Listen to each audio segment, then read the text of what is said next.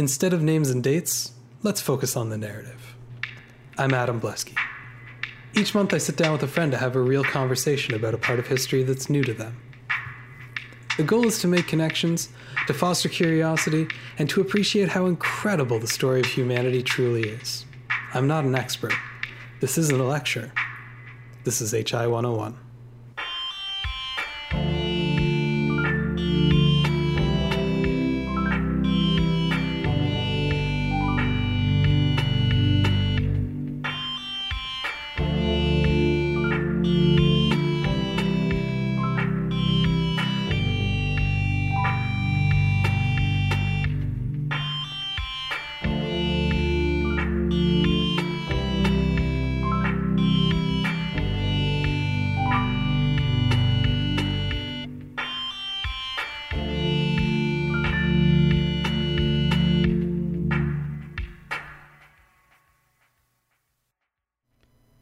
Last time on HI 101, we talked about smallpox, and let's be honest, it was pretty rough.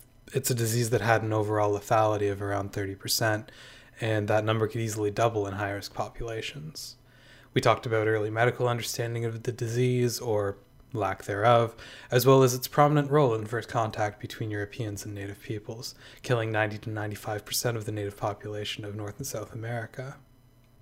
This time we'll turn around and focus more on the efforts to combat the illness, beginning with the earliest and crudest methods and building to its eventual eradication. Let's begin. All right, we're here on HI 101 with Jillian Weber. Hi, Adam. Hi, Jill. And we've been talking a lot about smallpox lately. Sure have. Last show was a little bit of a downer. A little bit. A little bit, you could say. A touch, a tad. I suppose. As this horrendous disease ravaged the entire population of the human race. Yay! I was gonna say yay, but then I thought I, I would sound like a jerk. I didn't know. I didn't. It. I didn't know what else. I didn't know how else to respond to my own sentence. It's okay. That was my impulse too. So yay. Yeah. Yeah. Half-hearted, very fake. Yay. So, I think this time we're just gonna focus on the good stuff. It's all it's all up from here. All up from here. I was going to say uphill, but that's harder than downhill, but that sounds worse. It's a terrible saying. we'll work on that later.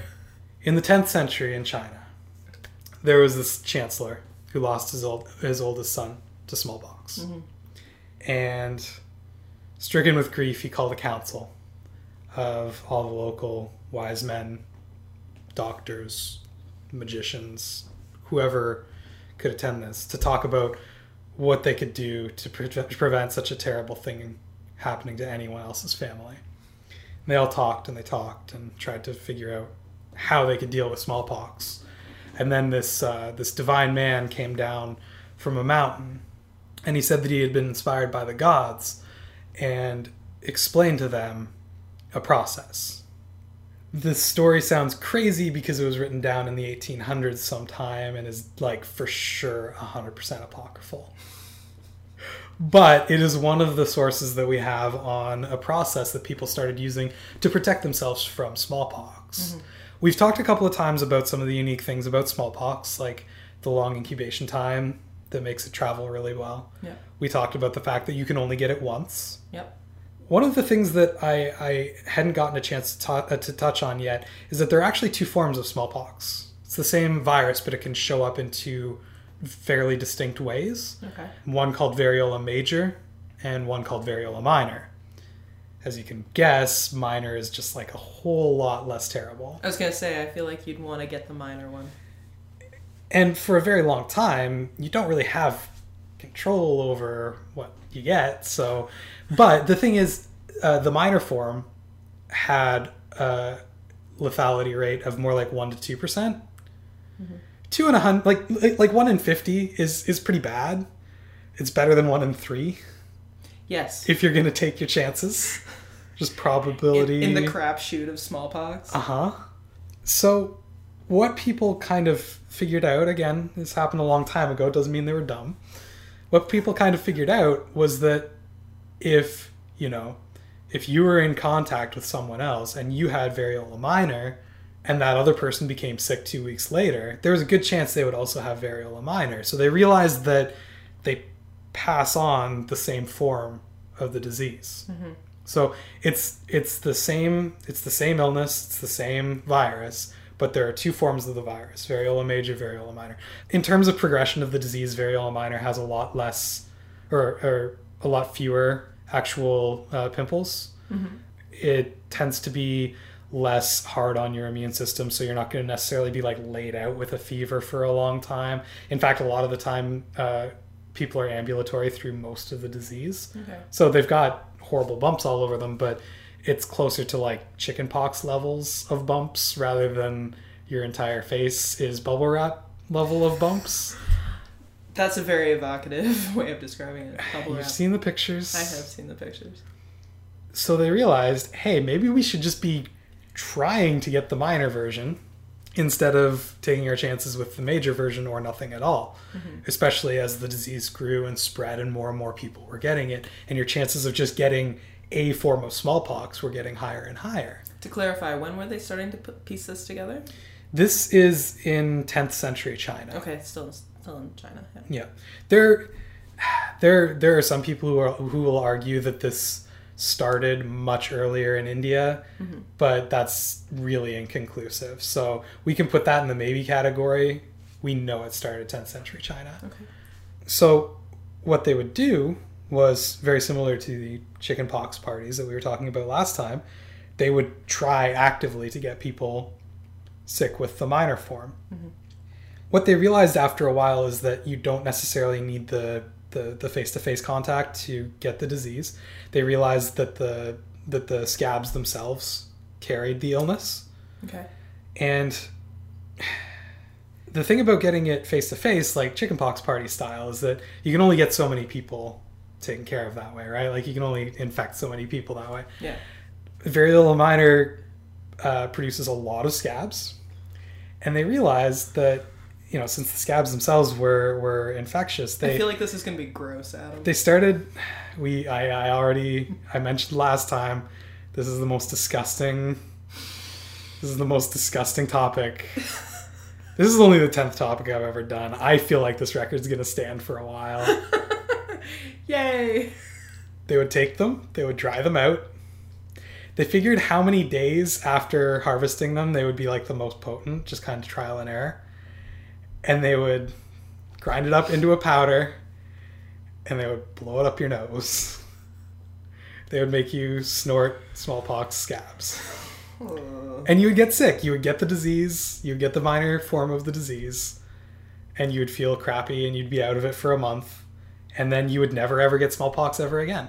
Mm-hmm. This sounds awful. This sounds terrible. I'd still rather do that than chance it with variola major. Sounds gross but effective. Very gross.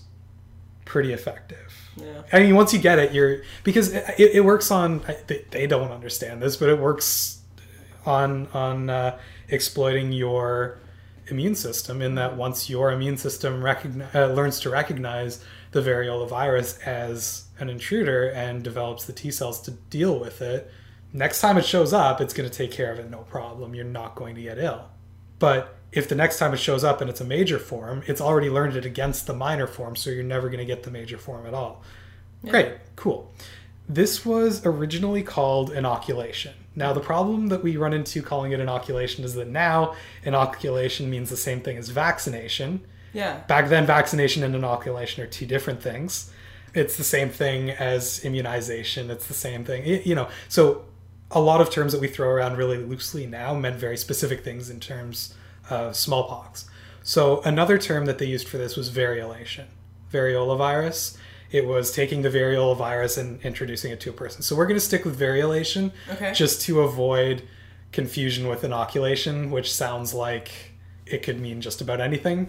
Mm-hmm. Variolation is at least out of use now, so we know exactly what we're dealing with. Variolation is intentionally giving someone the smallpox virus with the intention of giving them the less severe form of the illness in order to uh, create an immunity within their system. Right. Okay. Gotcha. So that's what we're going to talk about now is variolation. This is the first effective treatment against smallpox. Mm-hmm. It was the kind of thing that didn't get really firm footholds really quickly because it's really hard to convince someone to snort a bunch of smallpox scabs. I was sitting here thinking that I was adding smallpox scab harvesting to the bottom of the list of jobs I ever want to have. so, I mean. well, I'm not, you know, I, I, here's the thing I don't know how that works because I, I get the impression, at least later on with Variolation, that this was more of a cottage industry. Like, this is something that you would pass around, like, you know, someone someone at your church got variola minor and everyone's like great let us know when they scab over. Can you please save some for us? And they're we'll like have, sure no problem. we'll have a really freaky potluck.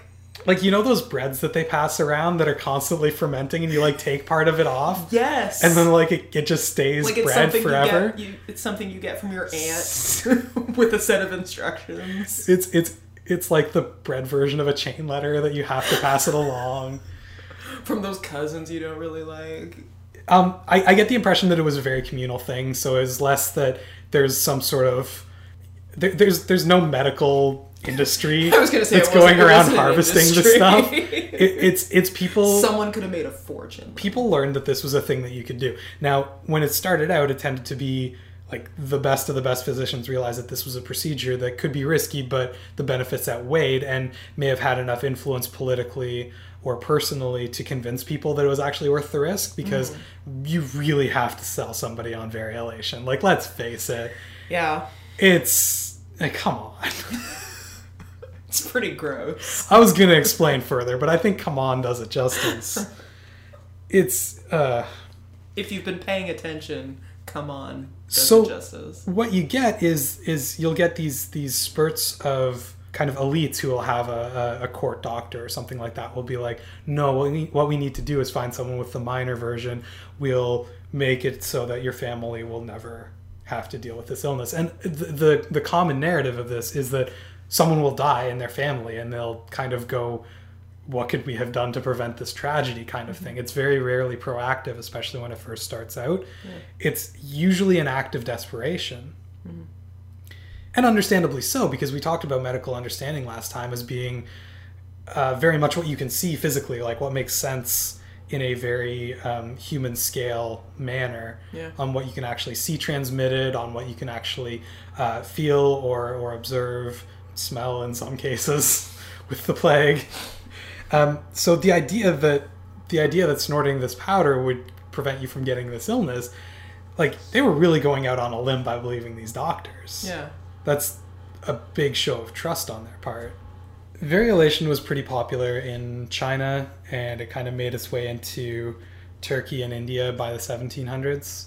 Probably much earlier than that, but we have d- definitive proof that it was being practiced in Turkey and India in the 1700s, as well as Africa. Like once the process kind of caught on on a base level, like once people were doing the you know the church group version of it more yeah. than the uh, the court physician version of it, it, it tended to spread pretty well because I imagine people were looking for a solution. Oh, absolutely, and and it's it's one of those things that you really have to.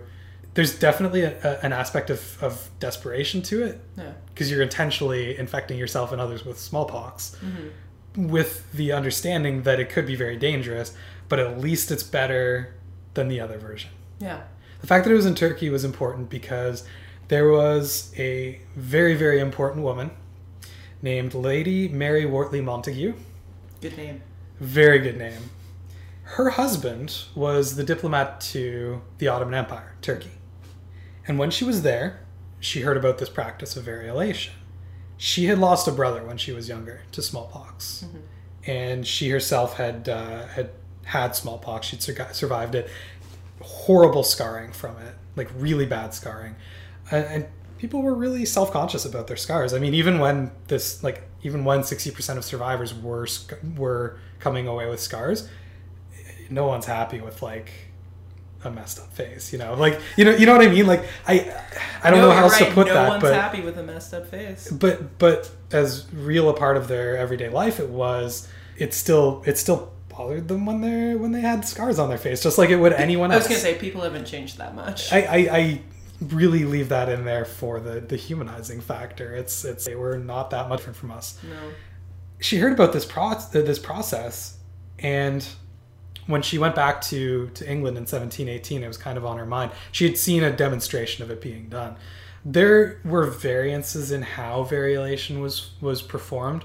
The the whole powder snorting thing was tended to be more um, India and China, and it tended to stay that way. Another option that way was to take the the powder and kind of put it on on cotton and like stick them up your your nose rather than just like blowing it up your nose Up directly. up the nose was the was the tried and true Well, format. Yeah, but they, well, they realized that you well through through trial and error, they realized that you got it through Yeah. breathing it in. So they were they were doing exactly what the virus wanted them to do at that point. It was getting straight to the mucous membrane. So the other option that you have is rather than using scabs, the uh, uh, if you'll remember the the pox themselves go through a, a number of phases, and one of them is where they're filled with a clear fluid, which is not really. It, it's got a viral load. It's not technically a pus. It does not make it better, but they would use that instead of the scabs. Yeah. And what they would do sometimes is they would make a small cut or scratch, usually on the arm, mm-hmm. and they would put either this fluid mm-hmm. or powdered scabs in the scratch mm-hmm. and bandage it. Right. This tended to be a little bit more effective than through the respiratory system because when it goes through the respiratory system, it just follows its own natural course, mm-hmm. right?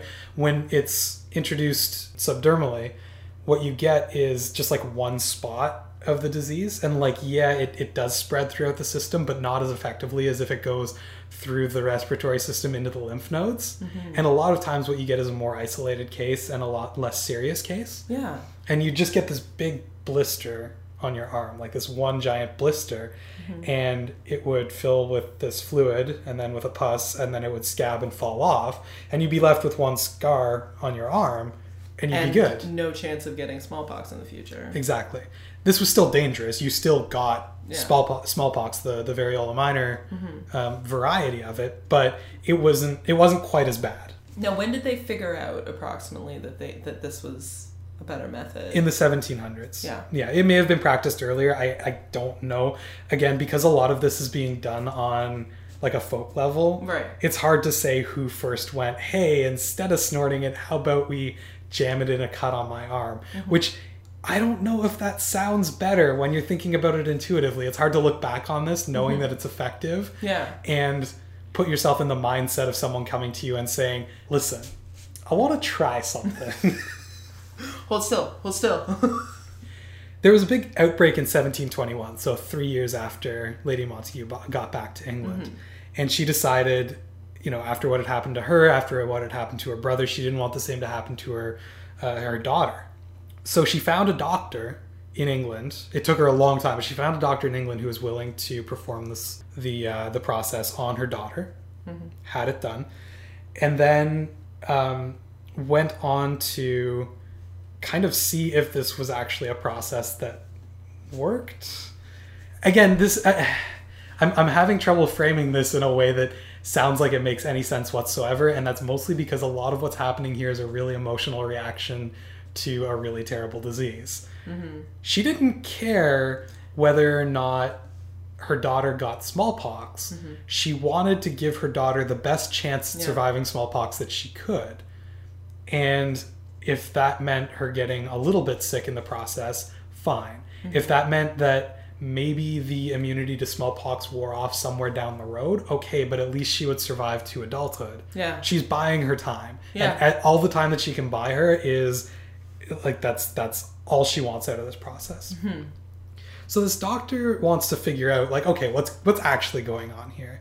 You know, the 1700s are here, Royal Society's been founded. We've got science now. Let's try some experiments. Yay, science. Let's try some experiments. So he went to a prison and he found six prisoners that were Where you start with your experiments. Oh, oh, believe me, we are not done with the exploitation of the, uh, of the marginalized classes in this story. You thought we left that all in the other episode. Would have liked to have. So goes to the prison, finds six prisoners that are all slated to be executed, mm-hmm. and says, I'll make you a deal. You're definitely gonna die by hanging, mm-hmm. but I want to try this thing out on you and see if it works. I want to. I, I want to stick some smallpox pus in your arm, get you sick, and then see if, when I do it a second time, if you get sick and die of smallpox. Can I be the prisoner for a second? Sure. What's in it for me? If you survive the smallpox, we'll let you go free. Deal. That's not really such a bad deal. No, it's, really not. the story sounds the story starts out sounding like it's going to be a lot worse than it really turns out to be. You won me over. So, I mean, it's a percentages game, right? Yeah. You're 100% going to die, or you're like at worst like 30% going to die because it turns into variola major and you go through that whole process. Yeah. Not bad. Not bad at all. He tried it out. Turns out it worked pretty well. None of them like he he inoculated them all. Sorry, variolated them all. Waited until they had gone through the variola minor, like about a month that it takes you to get, to get over the illness. Uh, waited a little bit longer and variolated them again. And that time, the spot where they had been variolated didn't blister. They did not get the illness. They didn't run a fever. They were fine. Huh. They came out of it with a scratch on their arm. And they went free. All six of them. Immediately after that, the Prince of Wales had his daughters inoculated, variolated. Yeah. I'm going to keep doing that. Uh, he had his daughters variolated in 1722 to protect all of them. So basically, Lady Montagu brought variolation to the Western world and pretty much set up the trajectory of, of Western medicine, taking that and running with it to the smallpox vaccine that we'll kind of recognize down the road. Well done, her. In 1706, a guy named Cotton Mather, who was a minister in Boston, heard a description of inoculation from uh, his Sudanese slave, whose name was Onesimus, which is Which is an awesome name. kind of a sweet name, in, in, in 1706. So this was before Lady Montagu had brought it to, to England, which means that inoculation was already being performed in Africa because this is where he would have heard it from. He, This was a, a slave that had been captured from Sudan. So he heard about this and thought, that's really interesting. Couldn't find any doctors who would actually do it for a really long time. Till finally he found a man named, oh, I have to look, look at this one, uh, Zabdiel Boylston. We'll call him Dr. Boylston. Zabdiel. Man.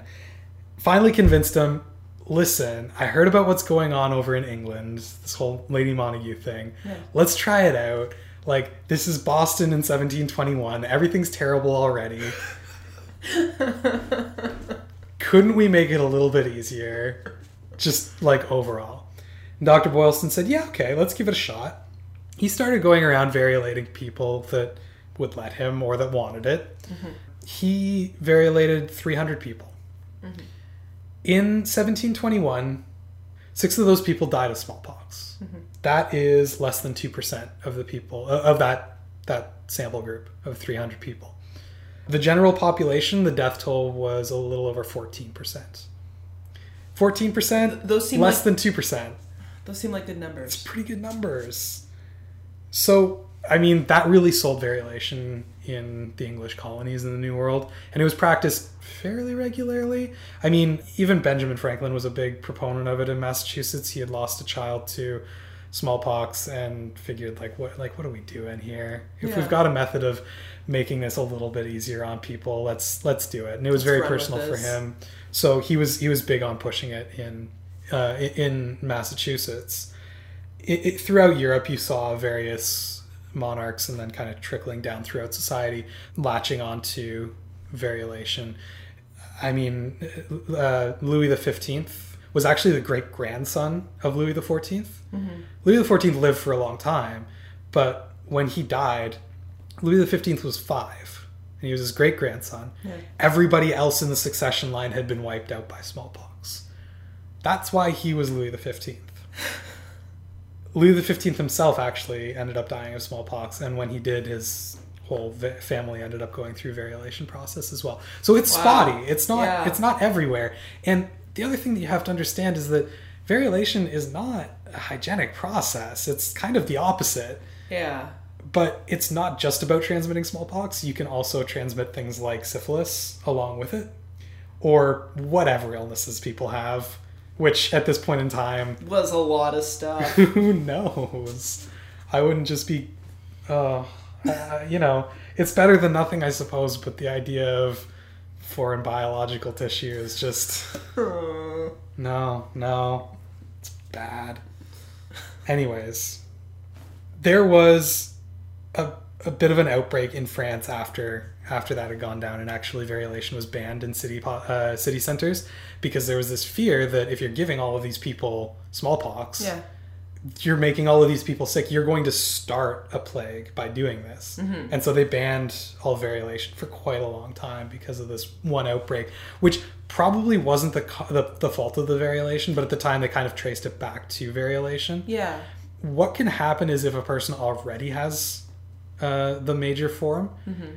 An inoculation can kind of Ramp it up. well, no, it, it, it can actually um, it can actually mitigate the the symptoms a little bit because Okay. what you're getting is like it takes those 12 days to build up, right? Mm-hmm. If sometime in that 12 day space you can give your immune system a shot of like the fully formed, fully developed virus, Yeah. it's like, oh, okay, this is what we're dealing with, and it can actually start kind of cleaning things up before Huh. The the naturally acquired virus can really start doing its thing. Mm-hmm. In fact, now protocol like if you if somehow you were exposed to smallpox today, not going to happen. If you somehow were exposed today, the first thing they would do is give you a smallpox vaccine Yeah. because that would drastically increase your chances of of surviving this process that you would have to go through. Right. Interesting. Yeah, it's it's weird. You think about vaccines that have to come before the th- no. In this in this particular case, it actually will help support. It's because there's such a long incubation There's a process. window. There's a window. Yeah, ex- exactly. But anyways, this this plague in France, France, they they traced it back to variolation. It probably wasn't really, but I- I mean, it even could have been because you are mm-hmm. giving people smallpox. But in general, throughout China, throughout India, throughout Europe, throughout North America, you saw really good success with variolation in protecting populations from smallpox. It was just very inconsistent Yeah. you had to have somebody who knows that it exists. You have to have somebody. Well, I, I mean, Yeah. doctors can't get around that fast all the time, mm-hmm. and you aren't always lucky enough to have a really knowledgeable doctor in your community, mm-hmm. especially if we're talking about North America, where it's just like log cabins and stuff. Yeah. Like it's pretty backward stuff. Yeah. You had to know have somebody who knew how to variolate properly, because if you leave, I mean, the the Chinese had this whole thing set up where even at different times of the year, you would leave the scabs different lengths of time, because Really? because heat kills it. Yeah. He he kills the the virus, and they would. What you would do is if person A is is giving person B the the the scabs, person A would give them the scabs right away, and person B would carry it in a, a small vial uh, next to their body to keep Mm-hmm. Yeah. it at body temperature Right. right? And they would keep it longer or shorter depending on how how warm or how cold it was outside. Mm-hmm. If you don't know that stuff, like if you don't have that body of knowledge, Yeah. you could just be giving people material that is completely inert Right. and it won't do anything to protect them. So variolation's pretty There was some trial and error. It works well when done perfectly, but it's it's still got a lot of problems. The biggest one of which is that you're still giving the person actual smallpox. Yeah. there's still a 2% fatality rate. That's high. Mm-hmm. That's, I, I mean, if there was a disease right now that had a 2% fatality rate that was anywhere close to widespread, there would be panic in the streets. Mm-hmm. Uh, I mean, what did Ebola have in in the actual United States? Like like 30 cases or something? Was it Yeah. even that much? No. It, it was, it was. it was a handful, high. Yeah. and people just lost their minds. Front page news. Yeah. Now imagine that of every 50 per every, every 50 people, one just dropped dead. Like and this was just a thing that happened all the time. I keep coming back to the numbers, but it's so important to understand. Yeah. It's really important. It's hard to even understand it because it's not something we deal with. Absolutely. Now, some of the other problems that we have with variolation are uh, ethical concerns. I mean, the whole Hippocratic Oath thing, do you know, first do you no harm, all of that stuff. There were a lot of doctors who looked at this and go, you're giving people smallpox. That's harm. That you're not you're not doing something to treat an illness, and you're not doing something. And this this is an argument that they were making. In in hindsight, it's incorrect, but they're saying you're not doing anything that will prevent future illness necessarily. What you are doing is actually giving them the illness. Mm-hmm. All you're doing is controlling when they get the the illness, and that's doing harm because you are inflicting that illness upon that person. Yeah. So not all doctors were were okay with that. Mm-hmm. But again, kind of turns to like a, a cottage industry of you know, people doing this themselves or having people who weren't necessarily full physicians doing the processes, things like that.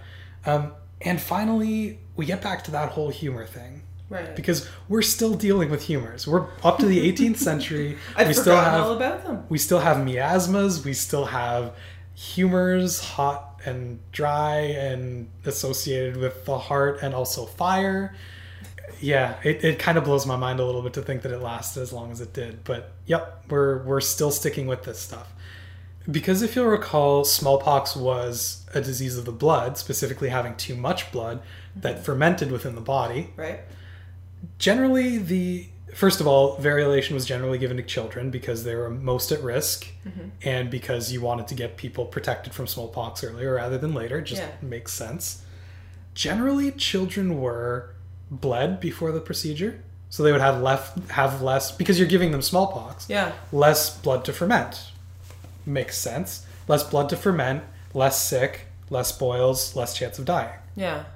I say Yeah. makes sense because it only kind of does when you think about it within a really specific If framework. you squint, it makes sense. Yeah, yeah, exactly. But within that framework, it, it, it was a completely sensible uh, way of way of approaching a treatment to that. Absolutely. Second, they tended not to feed them too much because foods could also cause fermentation within the body, uh, depending on you know whatever characteristics they've decided to assign to them. Yeah. So they figured best to put them on a fast and let some blood before we give them the variolation. You know what's great right before you get smallpox is to be starved and and weakened by loss of blood. So that made the that made the procedure more dangerous than it needed to be by Yeah. a, a fairly good extent. So it was tricky stuff, but we're moving in the right direction. Now we're going to talk about cowpox.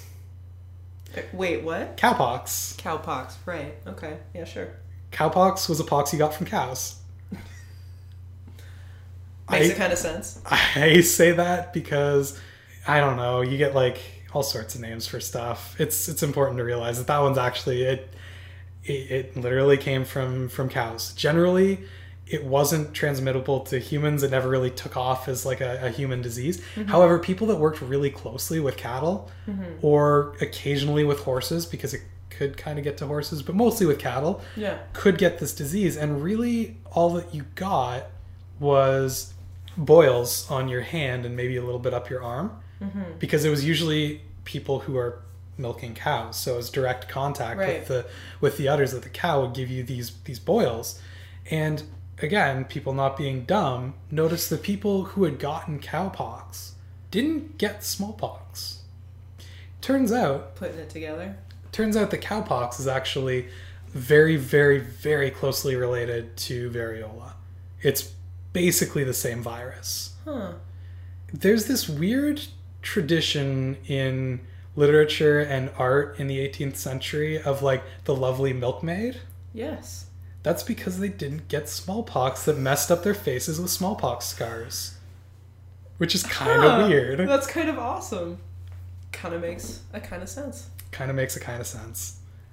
So there were these people that were, by the way, cowpox not fatal, like not at all. It's it's barely it's barely cut out to be a human disease mm-hmm. at all. Like it's really hard to get it, but once you do, it produces this immunity. So people kind of started putting two and two together. There were uh, there was a farmer as early as 1774, guy named uh, Benjamin Jesty that noticed this, and he performed a variolation from a cow to himself and his family, Yeah. and none of them got smallpox. Now he was a farmer and never really like he told some people about it, but he didn't go any further, and so he's Yeah. kind of been ignored for the most part. Yeah. But like he's definitely not the only one. Everyone was noticing cowpox. yeah. So now that cowpox has kind of come onto the stage, I think we're going to take a quick break. Mm-hmm. And when we come back, we're going to really start putting these pieces together and get this whole smallpox thing Contained. sorted right out.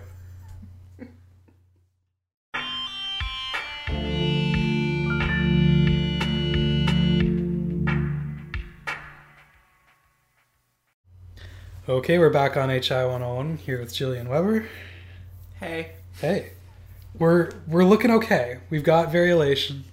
It's it's better. It's not great, but it's better. It's not great.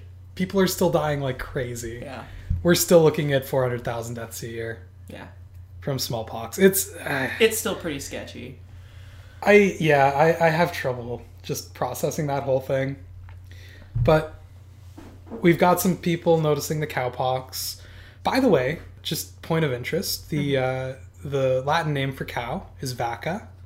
Is it? It is a guy, a guy, a doctor named Edward Jenner. Some dude. Some dude named Edward Jenner comes along and he's noticed this whole milkmaid thing, the, mm-hmm. the association with cowpox, and he's probably heard about it somewhere mm-hmm. that people are doing this whole cross uh, cross variolation, which isn't technically variolation because again, variolation is specifically, Specifically giving the virus. variola virus to someone, making them sick with that disease, and not and not just introducing their that disease to their system, but actually making them ill with that disease. When you're giving someone cowpox to pr- protect them from smallpox, that's no longer variolation because you're not giving them smallpox. Right. This is what comes to be called vaccination from vacca, cow. Oh. So we use vaccination for everything now, but Yeah. that's that's the root of it. Again, one more way that smallpox is just intrinsically linked with our medical history. I had no idea. Yeah. So here's another here's another here's another marginalized person's story. He noticed that he, he had been thinking about this whole cowpox thing for a while. Mm-hmm. First thing that he noticed was that there are different kinds of cowpox. So not all cowpox because again we get this sort of you, you get different diseases kind of lumped together when they look similar and when they present sort of similarly. Yeah. Uh, I mean, like think about the way people talk about colds and flus these days, even, and we Well, should it's just know like better. you're just observing Yeah. symptoms, and when there's a lot of crossover, it's like, eh. It's one of those things. Yeah, it's the thing. Well, the first thing he noticed was that, like, okay, gotta make sure we got the right cowpox for this. Mm-hmm. So he studied up on cowpox, made sure that he was he was going for the one that presented the the proper symptoms. Anything mm-hmm. that was presenting non smallpox like symptoms, he was going to rule out. Yeah. He found a, a milkmaid named Sarah Nelms Yeah. who had contracted cowpox from her cow Blossom. All of this still sounds charming.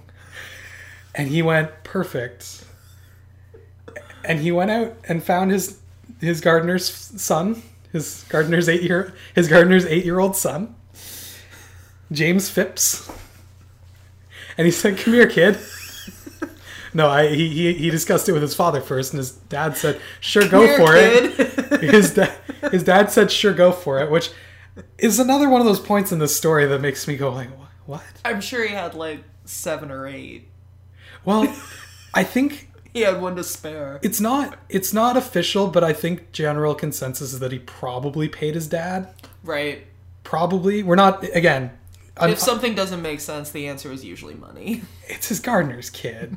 You know he slipped him some cash. He introduced the cowpox virus to James's arm. Mm-hmm. James felt a little feverish and pretty off for about a week. Yeah. Grew a blister. Blister dried. Blister fell off. Jenner gave him two months or so to recover because you need downtime after you've been sick With from cowpox cow that, that your dad's boss gave you. Right. Yeah. Waited two months, and then he variolated him. So he gave him smallpox Yeah. uh, on both arms, just to make sure. Just just to be certain. And James did not produce any symptoms whatsoever. He didn't blister. He didn't feel feverish. He didn't feel nauseous. Mm-hmm. Nothing. The reason that this is significant, even though people have been working with cowpox, is that Jenner did two things that people hadn't done before. Number one, he actually used something that sort of resembles science in that he actually tried variolating immediately after vaccination to Yeah. prove that vaccination actually protected you against smallpox. Yep. And number two, he published on it, which is, I, I mean, Wrote it down and signed his name to it. well, he, he published a book and he's a medical doctor, and it was published in journals eventually when people stopped going like, "You did what?" this uh, this study is what we today would probably label unethical. Perhaps. There's this weird thing that happens when you look at medical history where you go like, Where you get uncomfortable. where you go like, "Oh, I'm super glad that happened." That should never have happened though. Like some good kind came of this, but I can only say that because these people would have been dead for hundreds of years anyways. That was a horrible thing that they did. I'm glad we have some distance between us and this thing. I'm, I'm glad I can pretend that this is basically a made up story now. Oh, by the way, Blossom's hide is like up at a medical museum. Which is pretty great. That is pretty um, great. He continued to variolate James Phipps like multiple times after this just to make sure. Because one one time, one time could be a fluke. One could definitely a fluke. He's doing listen, he's doing this science poor, here. This poor kid. He's doing science here. He has How to make sure. 8.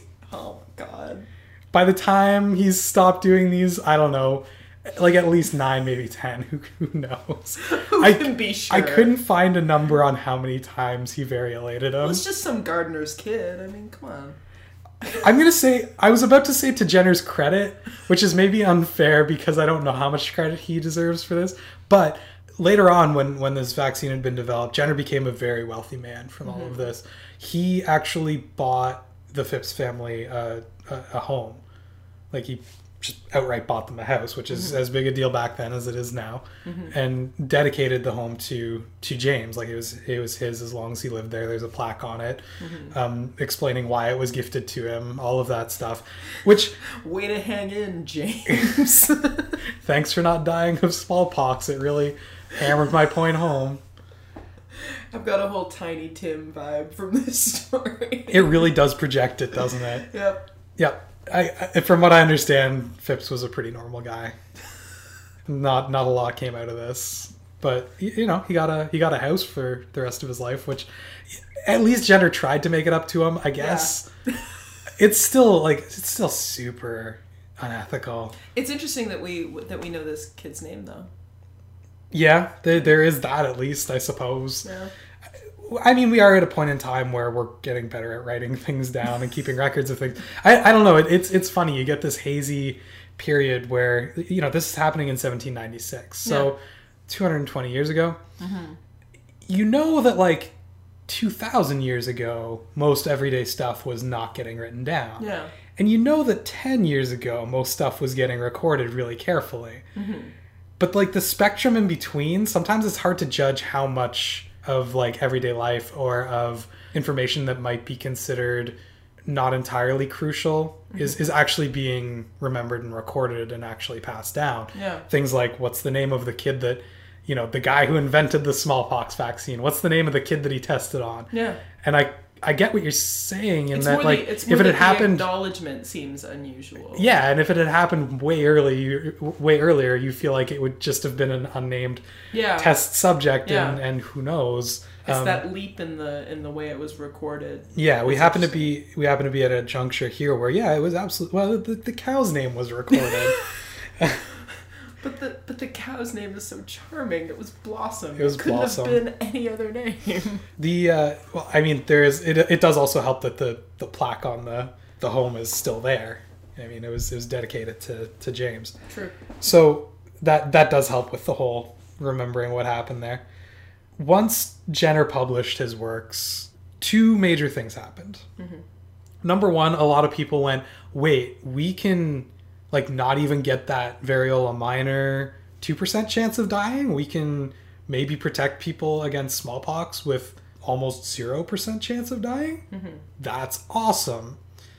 the other thing that happened was people went, "You're gonna put stuff in us that came from inside a cow? That's gross. I don't want cowpox. Don't give me. Don't give me. Listen, if Let me gonna snort some more of my neighbor's scabs. if you're if you're going to put a, a clear, not quite pus liquid inside my bandaged arm, I want it to be from a human being as God intended, not from some not from some filthy cow. I don't care how charmingly that cow is named. I think this really speaks to how irrational people get about medical stuff. Yeah. And and as, as they have been all along, I mean, people were just as irrational about variolation until it was proven to have worked. Mm-hmm. Because what do you? I have to put what where? I have to sniff what now? This is Yeah. gonna, you know, it doesn't make sense. this is people emotional and irrational. Yeah. So this idea of of you know by this time variolation super well established. People are like, all right, I'm I'm okay with this.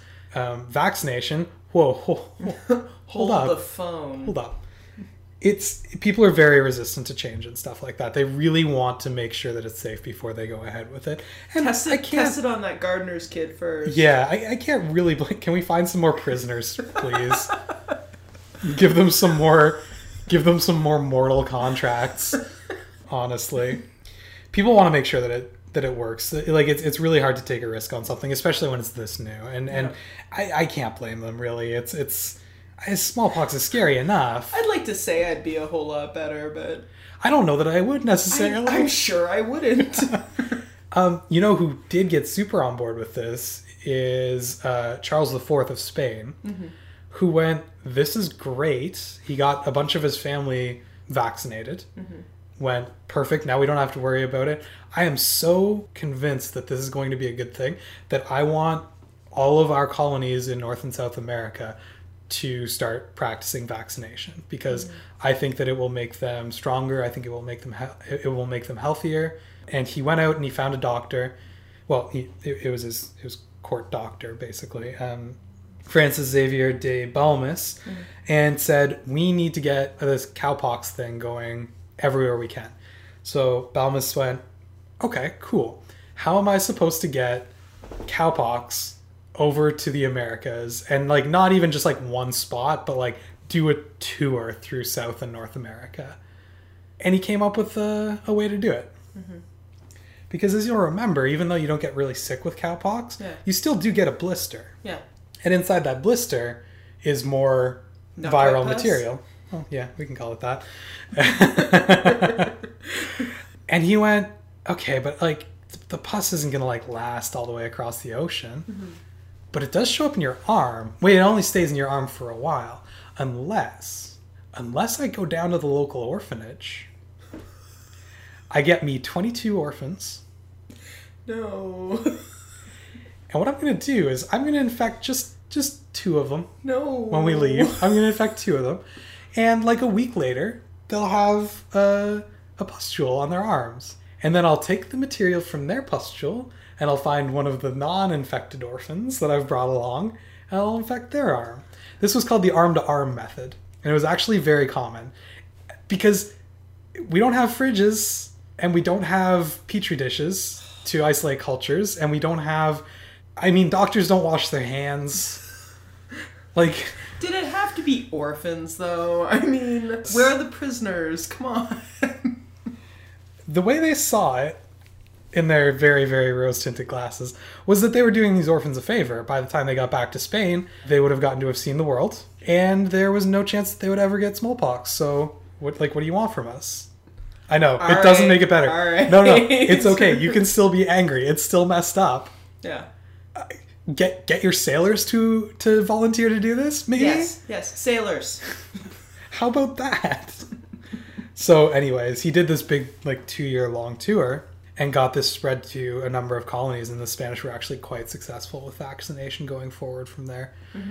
1809, so not even like, like six years later. And, and I mean, remember, Jenner only published like late 1700s, like 1798, I think he published his his work. I'll have to double check on that. Yeah. So, like 10 years later, first mandatory vaccinations in Massachusetts. They said, "Okay, we got to get this smallpox problem Let's under control. Let's let's get going." By 1832, I hope this helps a little bit 1832, the U.S. federal government had a program in place for free vaccination of all Native peoples from smallpox. Way too late, but at least they're taking care of a problem that was still very much in existence at that point in mm-hmm. time to do what they could to to give immunity to the remaining Native peoples. Man, that's a depressing topic, but I was gonna say, so acknowledged. but I mean, this is not that long after mm-hmm. the vaccine was even invented Yeah. which good for them. And this is this is the this is the silverest of silver linings. But 1832, we're also talking about a time where there is a steady march westward across the frontier, and they're displacing these people from their homes. Mm-hmm. So. Despite trying to basically steal all of their ancestral lands, they're still at least giving them a virus from this horrible disease, or a, a vaccine from this horrible disease. It was funnier the first way you said it. awful.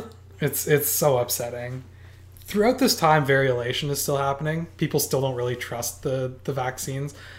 Uh, by 1840, the British government actually actually banned variolation. They went, look, variolation's too dangerous. Like you're mm-hmm. giving yourself smallpox. Cut that out. Go with vaccination if you're trying to protect yourself. Yeah. And by 1853, vaccination was actually mandatory for a while in Britain. Mm-hmm. That would be repealed later, but there were a solid several decades where it was mandatory that you be vaccinated from smallpox in Britain. Yeah. So they got a whole, uh, they got a handle on that as quickly as they really could. Mm-hmm. This is one of the more worrying things that I'm going to say. Oh, good. At some point, the disease used in the vaccine became something called vaccinia rather than cowpox. Mm-hmm. I don't know what that means. Not for lack of trying. The best of the, the best understanding that I have is that cowpox mutated, so it wasn't technically cowpox anymore, but it's mm-hmm. still part of the same pox family. I don't understand where vaccinia came from or when Yeah. it began because honestly, lab uh, reports and and records weren't all that good, and this is from a time before we knew what a virus was. Mm-hmm. So we don't know where vaccinia came from. Whenever they transitioned from cowpox to vaccinia, mm-hmm. all vaccines became vaccinia, mm-hmm. and that is what would be in a smallpox vaccine today. It's vaccinia. Okay. I just don't know where that virus came from. I think it's a mutated form of cowpox. That's the best I could figure out. Yeah. I looked for a long time to try and figure out what's up with vaccinia. Yeah. I don't know. But now it's vaccinia, so rest easy. But vaccinia is just as effective at I was gonna say I don't have smallpox. exactly. Do you have smallpox? I not that I know of. yeah. It's not really it a seems problem. Like it's working. It's, it's just not, it's just a weird hole in the narrative. I don't Yeah. Anyways, we can get off of vaccinia. It's really not that important. It's just odd. It's just really odd. Now, just to give a bit of context, uh, let's see, we checked in at 1853 vaccination mandatory in Britain. In 1854, a doctor named John Snow proposed uh, something called germ theory, which was that he figured, hey, maybe it's not miasmas that's making us sick, or Curses. curses. Well, the, you know, they were off the curses, but still things like vapors or, yeah, anyways, all, all of that nonsense. He said, hey, maybe it's these, you know, we're, we're at a point where we've got magnification, we've got microscopes. Yeah. There, he's like, well, what about these single celled organisms called bacteria? Yeah. Maybe that's what's doing it. John Snow was actually involved in a, um, in, in tracking down the source of a cholera outbreak, which is a really interesting story that we don't have time to get into. Basically, he proved germ, germ theory by being able to trace a cholera outbreak back to a source, which was a single well Yeah. when everyone was basically telling him, uh, it's the bad air. Still, germ theory took a while to, to kind of take hold. It was helped along by Louis Pasteur, who was working through the 1860s. Right. Again, I want to remind you, this is after we've not only developed a vaccine for uh, smallpox, but actually Yeah. made it mandatory in, in a number of places. Yeah. I bring this up because how did we manage to pull that off? Like, we did a really good job. Go, Yeah. go, human beings Yeah. All through observation. all through observation you know a couple of lucky breaks but really working carefully with the disease watching what happens and trying to understand what exactly was going on there because again devastating can't overstate that enough absolutely devastating Yeah. in 1867 again just for point of interest a doctor named joseph lister suggested disinfecting your hands before performing surgery for better results up until this time surgeons thinking. Well, they wash their hands after to get Yeah. all the gunk off from the surgery. Oh, gunk. All the viscera. Surgeons at this point in time would put their, you know, their their their clothes on in the morning and they wouldn't change them throughout the day like their aprons, their surgical aprons because the more bloodstained they were, like the like more surgeries they had done, like it was a point of pride to be covered. Oh. and Joseph Lister was all, "Hey, let's maybe scrub our hands down with some with some uh, disinfectant before we go rooting around in there. Maybe people will get less infections." Maybe Let's- one day a mouthwash will be named after me. It absolutely was named after him. That's 100% true. He did not develop it, but it was named after him. That's what you get when you're the father of modern surgery. You get a mouthwash named after you. Horrible advertising with your name in it. and several uh, viruses and fungi. I learned while looking up Joseph Lister. oh, the perks. Again, I, I bring this all to your attention because that happened after. Like we're we're, Yeah. we're on our way out on smallpox already, and we're Yeah. just figuring out to wash our hands. and that And we've accomplished all this other stuff. yeah, it's amazing. It's it's really really interesting to me that we got we were that good. We were mm-hmm. good on it. By 1897, smallpox was eradicated in the U.S. and I say eradicated with huge scare quotes because it kept popping up in certain spots, but those were considered more outbreaks and less like a, a systemic thing. Yeah. It wasn't present there. There were breaks in the continuum of mm-hmm. smallpox. Generally, when you saw outbreaks, it was because somebody had come from overseas bringing small, smallpox with them. Right. Because here's another really interesting thing about smallpox there's no such thing as a carrier for smallpox. Now, a carrier is someone who is infected with uh, a virus but shows none of the symptoms Okay. they make things really difficult for trying to work with anything to do with um, with epidemics because it's really hard to trace a disease through someone who's a carrier because they may they, they probably themselves never knew that they ever had the disease. Yeah. Have you heard of typhoid Mary? I have. I, I feel like she probably had typhoid and infected a lot of people with Typhoid it. Mary was a cook. She was uh, like the the kind of cook where you like hired her to come to your household and cook for you. Typhoid Mary was a carrier of typhoid Yes. fever, and this was in around like the 1910 area, if I remember correctly. She would get hired on as a cook, and when you're cooking stuff, you're putting your hands in stuff, and you're you know. Yeah. and she was infecting families with typhoid fever. Mm-hmm. And they were getting sick and dying and no one could figure it out. And finally they figured like you know like the the the New York Public Health Department figured out they finally traced it back to her and they were like oh she's a carrier. That's what's going on here. Mm-hmm. And they you know they quarantined her on an island for a while and uh-huh. they like made her promise never to work as a cook again. Yeah. she didn't believe that she was the source of the sickness Yeah. she washed her hands lots and she figured that should do it. She's not a dirty person, so she couldn't possibly be giving these people disease. And this is at a time where the idea of what makes you sick is, you know, if something's filthy, that makes you sick. Yeah. Or if you go out in the cold night air, that'll make you sick. Mm-hmm. Or if there's miasma, that will make you sick. Right. She's going, I'm not sick. I, there's there's nothing mm-hmm. like I'm not doing this. What are you talking about? And they're like, Mary, you're a carrier. This is what you know, laying We it out connected some dots, Mary. she's laying it out and she's going like i don't think that's a thing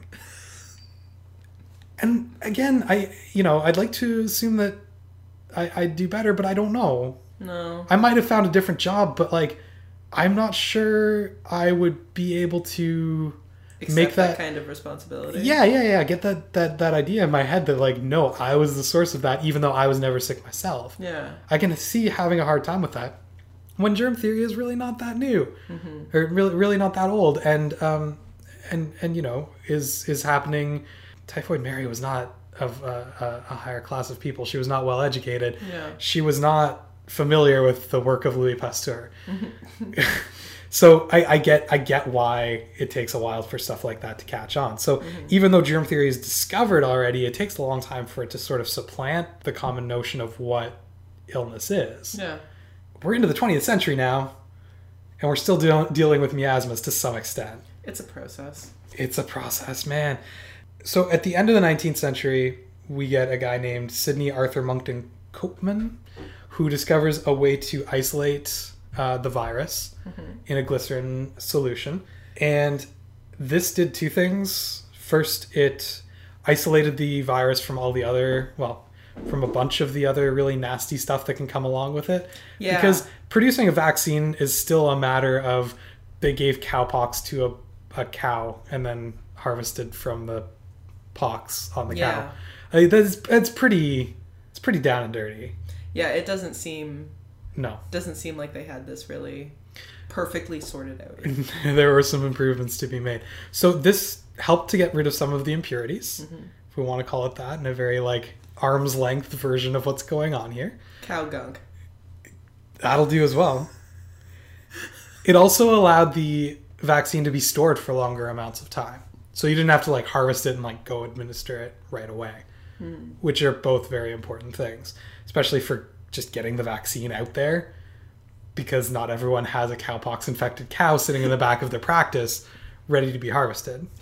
By the mid 1910s, smallpox was gone from much of Europe. Again, you get your little outbreaks here and there. Mm-hmm. But because there's no carriers, as we talked about before, there has to be like an unbroken string of people with smallpox. Yeah. It's pretty easy to trace when there is or isn't smallpox in an area. Mm-hmm. It doesn't just go dormant. The other thing is, it's not carried by any animals. Right. So where you have things like the the plague, where you've got transmission from rats and fleas and all that to human beings, Yeah. and it seems to basically materialize out of nowhere. Mm-hmm. Smallpox has lost that ability thousands of years ago. It Yeah. only exists in human beings. Mm-hmm. This is the ideal situation for eradicating a disease. Yeah. One of the things I've always wondered about personally about in regards to smallpox is okay, well, if we got rid of smallpox, why haven't we gotten rid of polio? Why Yeah. haven't we gotten rid of yellow fever? Why haven't we gotten rid of like there's there's so many other diseases out there. Why haven't we gotten rid of measles? Yeah. Um, it's like, man, if we did it with smallpox, like aren't we good? Like don't we know how to do it now? Yeah. it turns out that as much as smallpox was the perfect human disease in terms of propagating itself, it's also kind of the perfect disease to set itself up to be eradicated. Yeah. In that you always know if you have it, and if you know that somebody has it, you can isolate it. Yeah. So, eh, that between that and the extremely high success rate of vaccination. Now, the, the vaccine, let's let's be clear, one one dose of vaccine is not going to protect you for life. Um, it does require a booster, Yeah. and even then, it's one of those things where it'll like protect you for like forty or fifty years or something like that. Uh, if you're ever going into a situation where you're going to be exposed to to smallpox, you would probably want to get further boosters throughout your life. But most people, two shots of this thing, you're good to go. yeah. It's it's enough immunity to carry you throughout your life, especially when really ideally a vaccine shouldn't be there as a shield between you and a disease. Mm-hmm. A vaccine should be a tool with which a disease is slowly reduced from a population. Yeah. and again we're talking about things on a less individualistic level mm-hmm. where because i mean when i think about getting a vaccine i'm going like man i don't want that disease. Give me that vaccine. Yeah. but that's not really what we're looking at doing with mm-hmm. vaccines. I mean that's part of it but we also want to just stop the disease get it out of the population. Yeah. And vaccine is the best way to do that. But we'll come back to that a little bit uh, in a little bit more detail in a couple of minutes. I wanted to mention a couple more things that came about in terms of technology for the vaccine. In the late 1940s, a Dr. Leslie Collier developed a freeze drying method that kept the vaccine potent even in hot climates. Right. They were running into a big problem where heat destroys the vaccine. Yep. It just it, it won't last. There's no like you can't carry it in a again, we've got refrigeration now but not portable. No. So it's one thing to vaccinate people in the United States or in Germany or even in uh, even in China. There's another to be bringing that to, say, for example, Brazil, where it, hel- it held out for a long time, where it's a tropical climate, mm-hmm. where the vaccine does not last for a long time. And even if you're harvesting it directly there and administering it as quickly as possible, there can be some degradation of the quality of vaccine that you're delivering Yeah. because it just doesn't hand, stand up to heat. Right. What Dr. Collier developed was a way to take the viral material freeze dry it, so it was basically completely inert. Mm-hmm. And the vaccine basically became something that you mixed on the spot. So it was the inert virus mm-hmm. being mixed into a carrier and then administered immediately. So there's no concerns. Like it doesn't need to be refrigerated to keep the the the lifespan long. Mm-hmm. It's not going to be destroyed by heat, which means that you can carry a whole bunch of vaccine in with you to tropical climates, which is kind of at this point by the 1940s where smallpox is holding out. We've Right. really pushed it back. You said Brazil was one of the main holdouts. Yeah, that whole band of, of uh, Brazil, Colombia, that uh, equatorial South America was really bad.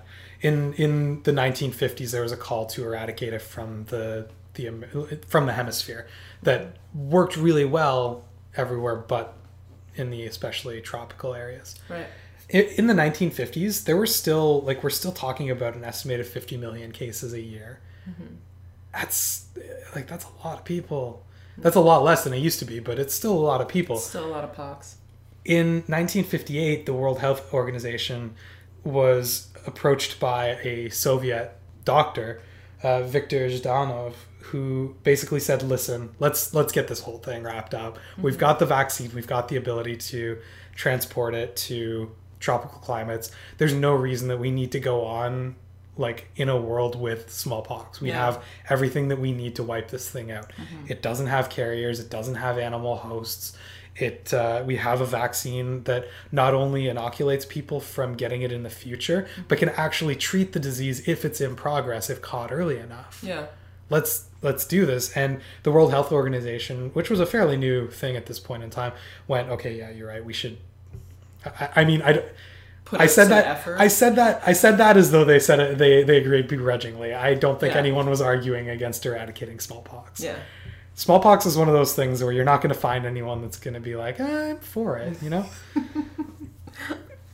In the 1960s, a doctor named Benjamin Rubin developed uh, the bifurcated needle. It's a needle with with two points, and it acts like uh, like a fountain pen, basically. So you dip it in the in the vaccine, Yeah. and it's got vaccine in the in the space between the two little points, Okay. and you just jab the the arm a bunch of times in one spot, Okay. and it's about it's about a dozen to fifteen times they have to poke the person. Fun. More fun than smallpox. More fun than smallpox. Yeah. And I mean, again, they'll get the blister and it'll raise and it'll scar over and it'll fall off and mm-hmm. you're done with the thing. This was important for a few reasons. Number one, it wasn't a a hollow needle. Hollow needles are really expensive to produce and really difficult to sterilize. Right. Bifurcated needle is just a piece of metal. Like there's no there's no inner tube or anything like that. No. So they're very cheap to produce. It was about five dollars per thousand.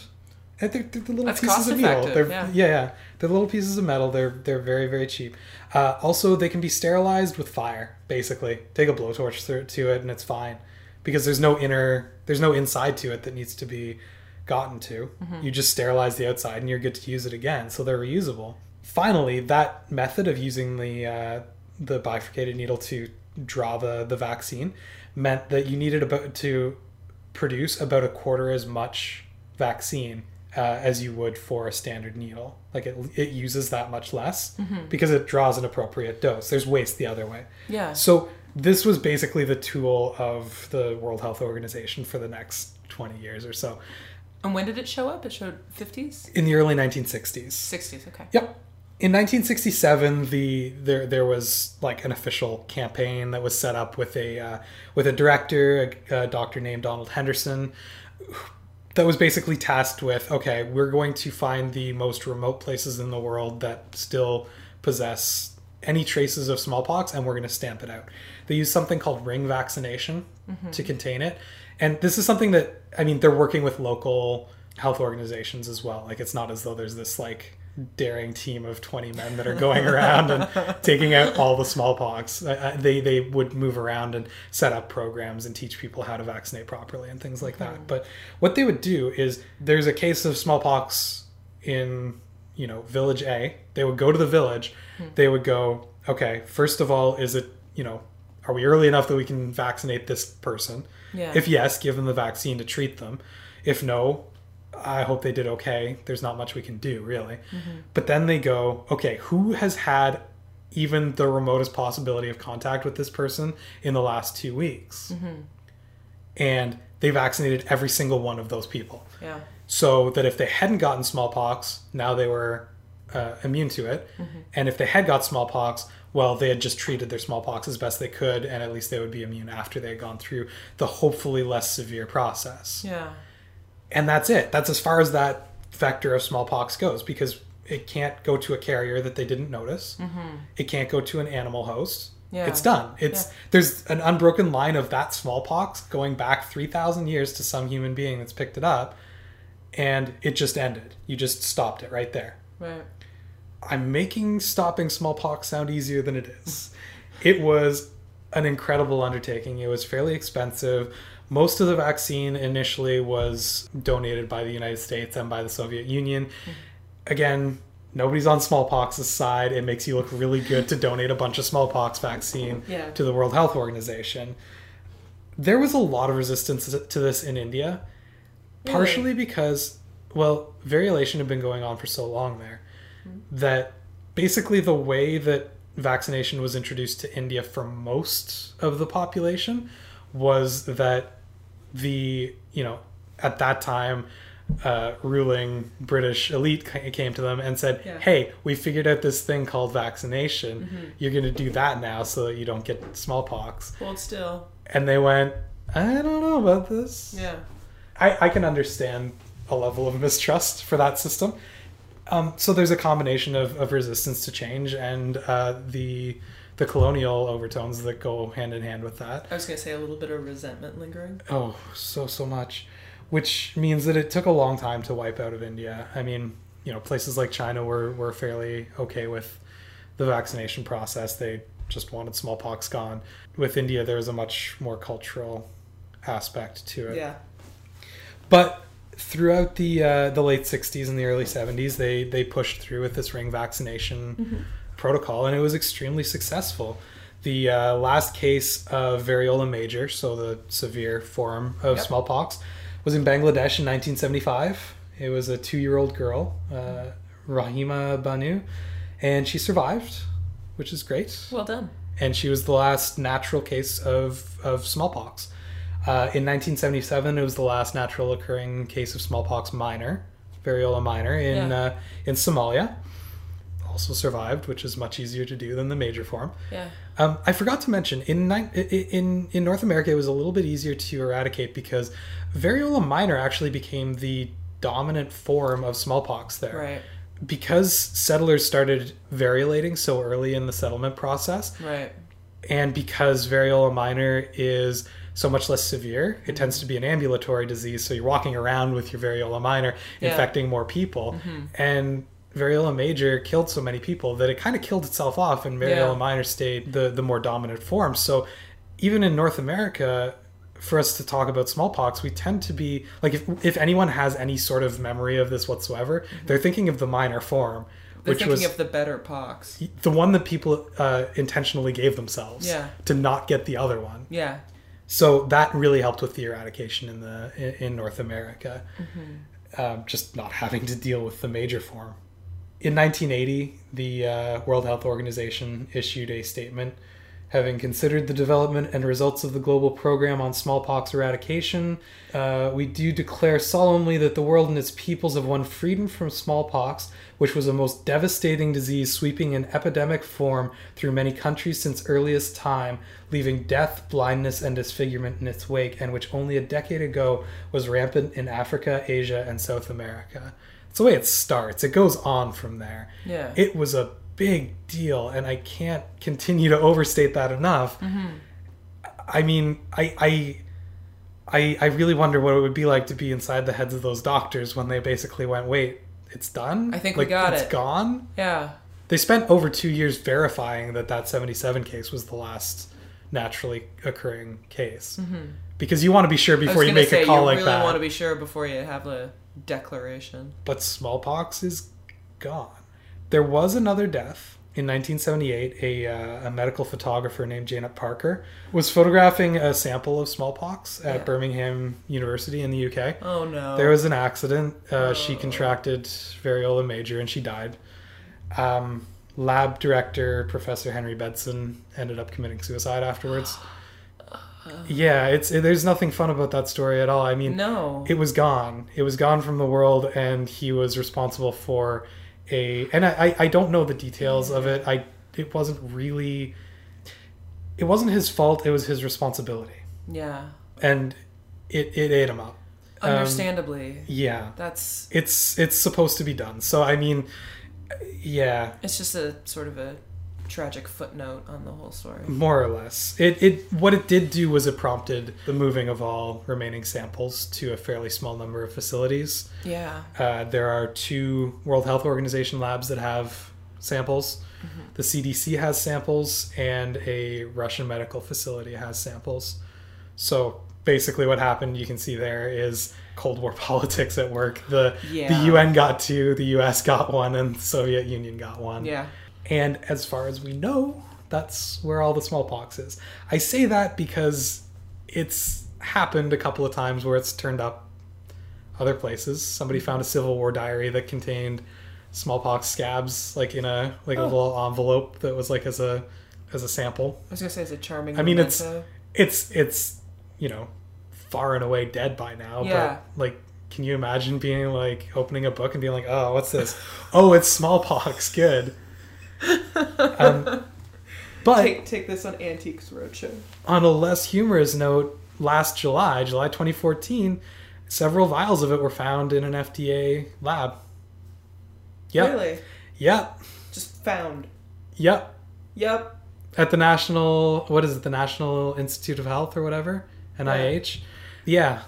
So, I mean, like someone just screwed up with the labeling. this or- is the kind of thing that make people concerned about smallpox being used as a biological weapon yeah. when they turn up places. Really, really, you should you should know where you're gonna find smallpox at this point. Yeah. It shouldn't be turning up anywhere. we we haven't even really been wide uh, uh, vaccinating widely since 1985 or so. Military personnel and medical personnel still will get smallpox vaccines, especially if they're going to an area where they think it's slightly more likely that they might be exposed to it. But it's very precautionary at this point. No Yeah. one actually expects smallpox to show up. So yeah, it's it's gone. I mean, it's it's a huge success story, and that's Yeah. that's part of the reason why I wanted to talk about it as well. It it had devastating impacts at so many points along history, but we managed to beat it, and that's an incredibly positive thing.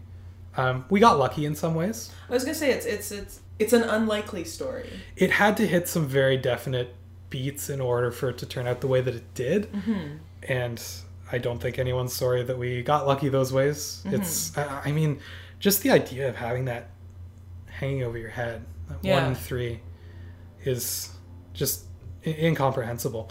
Raised quality of life like you wouldn't uh, wouldn't imagine. It's it's. I, I mean, this is the sort of thing where you look at stats from the Middle Ages and you see that like life expectancy was 34. It's not that everyone was dying at 34. It's that Yeah. everyone was getting smallpox or everyone was you know dying of the measles before age five or Yeah. you know it's it's these horrible diseases that Mm-hmm. uh, that we've figured out how to prevent. That's Yeah. really really positive. I mean, it's easy to get bogged down in history on the negatives and like the terrible stuff that we've done to each other. Yeah. and even in this story of the terrible stuff that smallpox has done to us mm-hmm. sometimes intentionally usually not. Yeah. it's it's nice to acknowledge that no we got some we got some positive trends going on here. Mm-hmm. Our understanding of smallpox led to development of immunization of lots of other diseases. I mean in the 1860s like just after germ theory was really discovered mm-hmm. the idea of inoculating against smallpox was what was giving louis pasteur the idea to work on things like the rabies vaccine Yeah. I mean, it it's it's fundamental to our understanding of the transmission of disease today. Yeah. We learned all of that from smallpox the hard way. Mm-hmm. I do think it's interesting that, that it does come back. It is relatable in terms of a human story. Like a lot of it was people being feeling compelled to protect their children. I mean, that's something people. Yeah, absolutely. The, And- the, there's that pu- push and pull too on, on public opinion where there's the desperation to protect your loved ones from a terrible disease but there's also this resistance to anything new and difficult to understand and i Mm-hmm. mean that's that's we know that we haven't gotten rid of that i mean it's in the news every day these days right Yeah. i mean that's the reason we have measles back Mm-hmm. things like vaccines work because of things like ring immunization Yeah. by stopping things at the source by not allowing it to spread through the population when Yeah. it's spreading through the population that's where you run into trouble Yeah. the idea behind herd immunity isn't that you know as long as 90% of people are vaccinated the other 10% won't I can get do it whatever I want. Yeah. it's the idea that the 10% who can't be vaccinated get to hide behind this protective wall of all these other people who are a stopping point for this virus Mm-hmm. yeah. it's not an individualistic thing It- it's a communal thing it's a Mm-hmm. societal thing Yeah. and that's I- i think that's one thing that that is is poorly understood about vaccines today Mm-hmm. um, that it's not just about you and it's not just about your kids it's about all of us Yeah. um, and that's really important i thought i'd drop one more number on you before we closed in the 20th century so you're starting in 19 Mm-hmm. and when we're talking about the 20th century we're talking up until 1977 because that's when the disease ended Yeah. between 1900 and 1977, there were between 300 and 500 million deaths from smallpox. That's more than both world wars combined by a long shot. Yeah. It's more than were killed in the uh, Spanish flu epidemic, although that was much shorter. I mean, we're talking about a couple of years span there. It's I I I, I think that one hit me hardest because you think of the 20th century. I I was alive Yeah. in the 20th century. Yeah. The 20th century isn't a time where we're supposed to live lose half a billion people to a disease that we have cured now. Mm-hmm. That's I I I, I can't really wrap my head around that one. I I'm in a similar spot here because it's like you know after we got to a certain point, it seemed you know like a straight trajectory to eradicating the disease, but you know Sure. it's still at a pretty massive toll quite recently. I think the point is that there were 300 to 500 million deaths despite everything that we did to prevent it. Exactly. And I, I, I don't have a ton of comment on that, mostly because I have trouble comprehending it myself. But I think it's, I think it's important to to realize what it is exactly that people went through mm-hmm. To to or, or why they went through so much to stop this disease. I mean, it isn't as though we picked one that kind of sucked and said, ah, this one looks like we might be able to stop it. yeah, This is probably the worst infectious disease that we encountered naturally.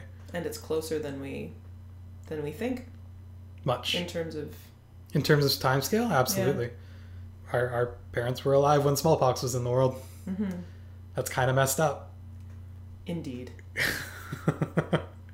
I think that's kind of messed up. Sums up most of my sentiment on this topic. Yeah, this has been a kind of messed up topic. I stand by the grossest one. It's Yeah. going to be the grossest one for a while. I, I, I, I hope it I hope it holds that place. But I really enjoyed going over this stuff today. It was really uh, as as as much as the word fun isn't often thrown around about smallpox. I, I had a lot of fun talking about this. It's certainly been illuminating. It's a very interesting topic. So thank you so much for coming on the show. Thanks for having. As grim as this story was when we started out, smallpox is about success. It's a time in our history where, as a species, we took on a force greater than all of us and were successful in improving the quality of life for everyone. And it's an important story to remember because it contains difficult lessons within it. That no matter how strong the efforts of unusual individuals, there needs to be an overwhelming societal force to effect change. That we can be slow to accept new ideas even when they're incredibly beneficial in hindsight, and that even something as hard to understand and as invisible as a virus can leave an indelible mark on our story. We shouldn't forget the struggle to eradicate smallpox because, in a long history of people getting things wrong, it's important to take note of things we did right. Next time on HI 101, we'll be talking about the fall of the Republic. That episode will be up April 1st. As the format of this show inevitably leads to factual errors, I encourage you to visit hi101.ca and check out the corrections posted there. That's hi101.ca. If there are any errors I haven't addressed there, please let me know and I'll add them to the notes. And remember, HI 101 is a broad introduction. If the subject we've discussed today has caught your attention, I encourage you to look for more information. It only gets better from here. I'm Adam Blesky, and this has been HI 101 thank you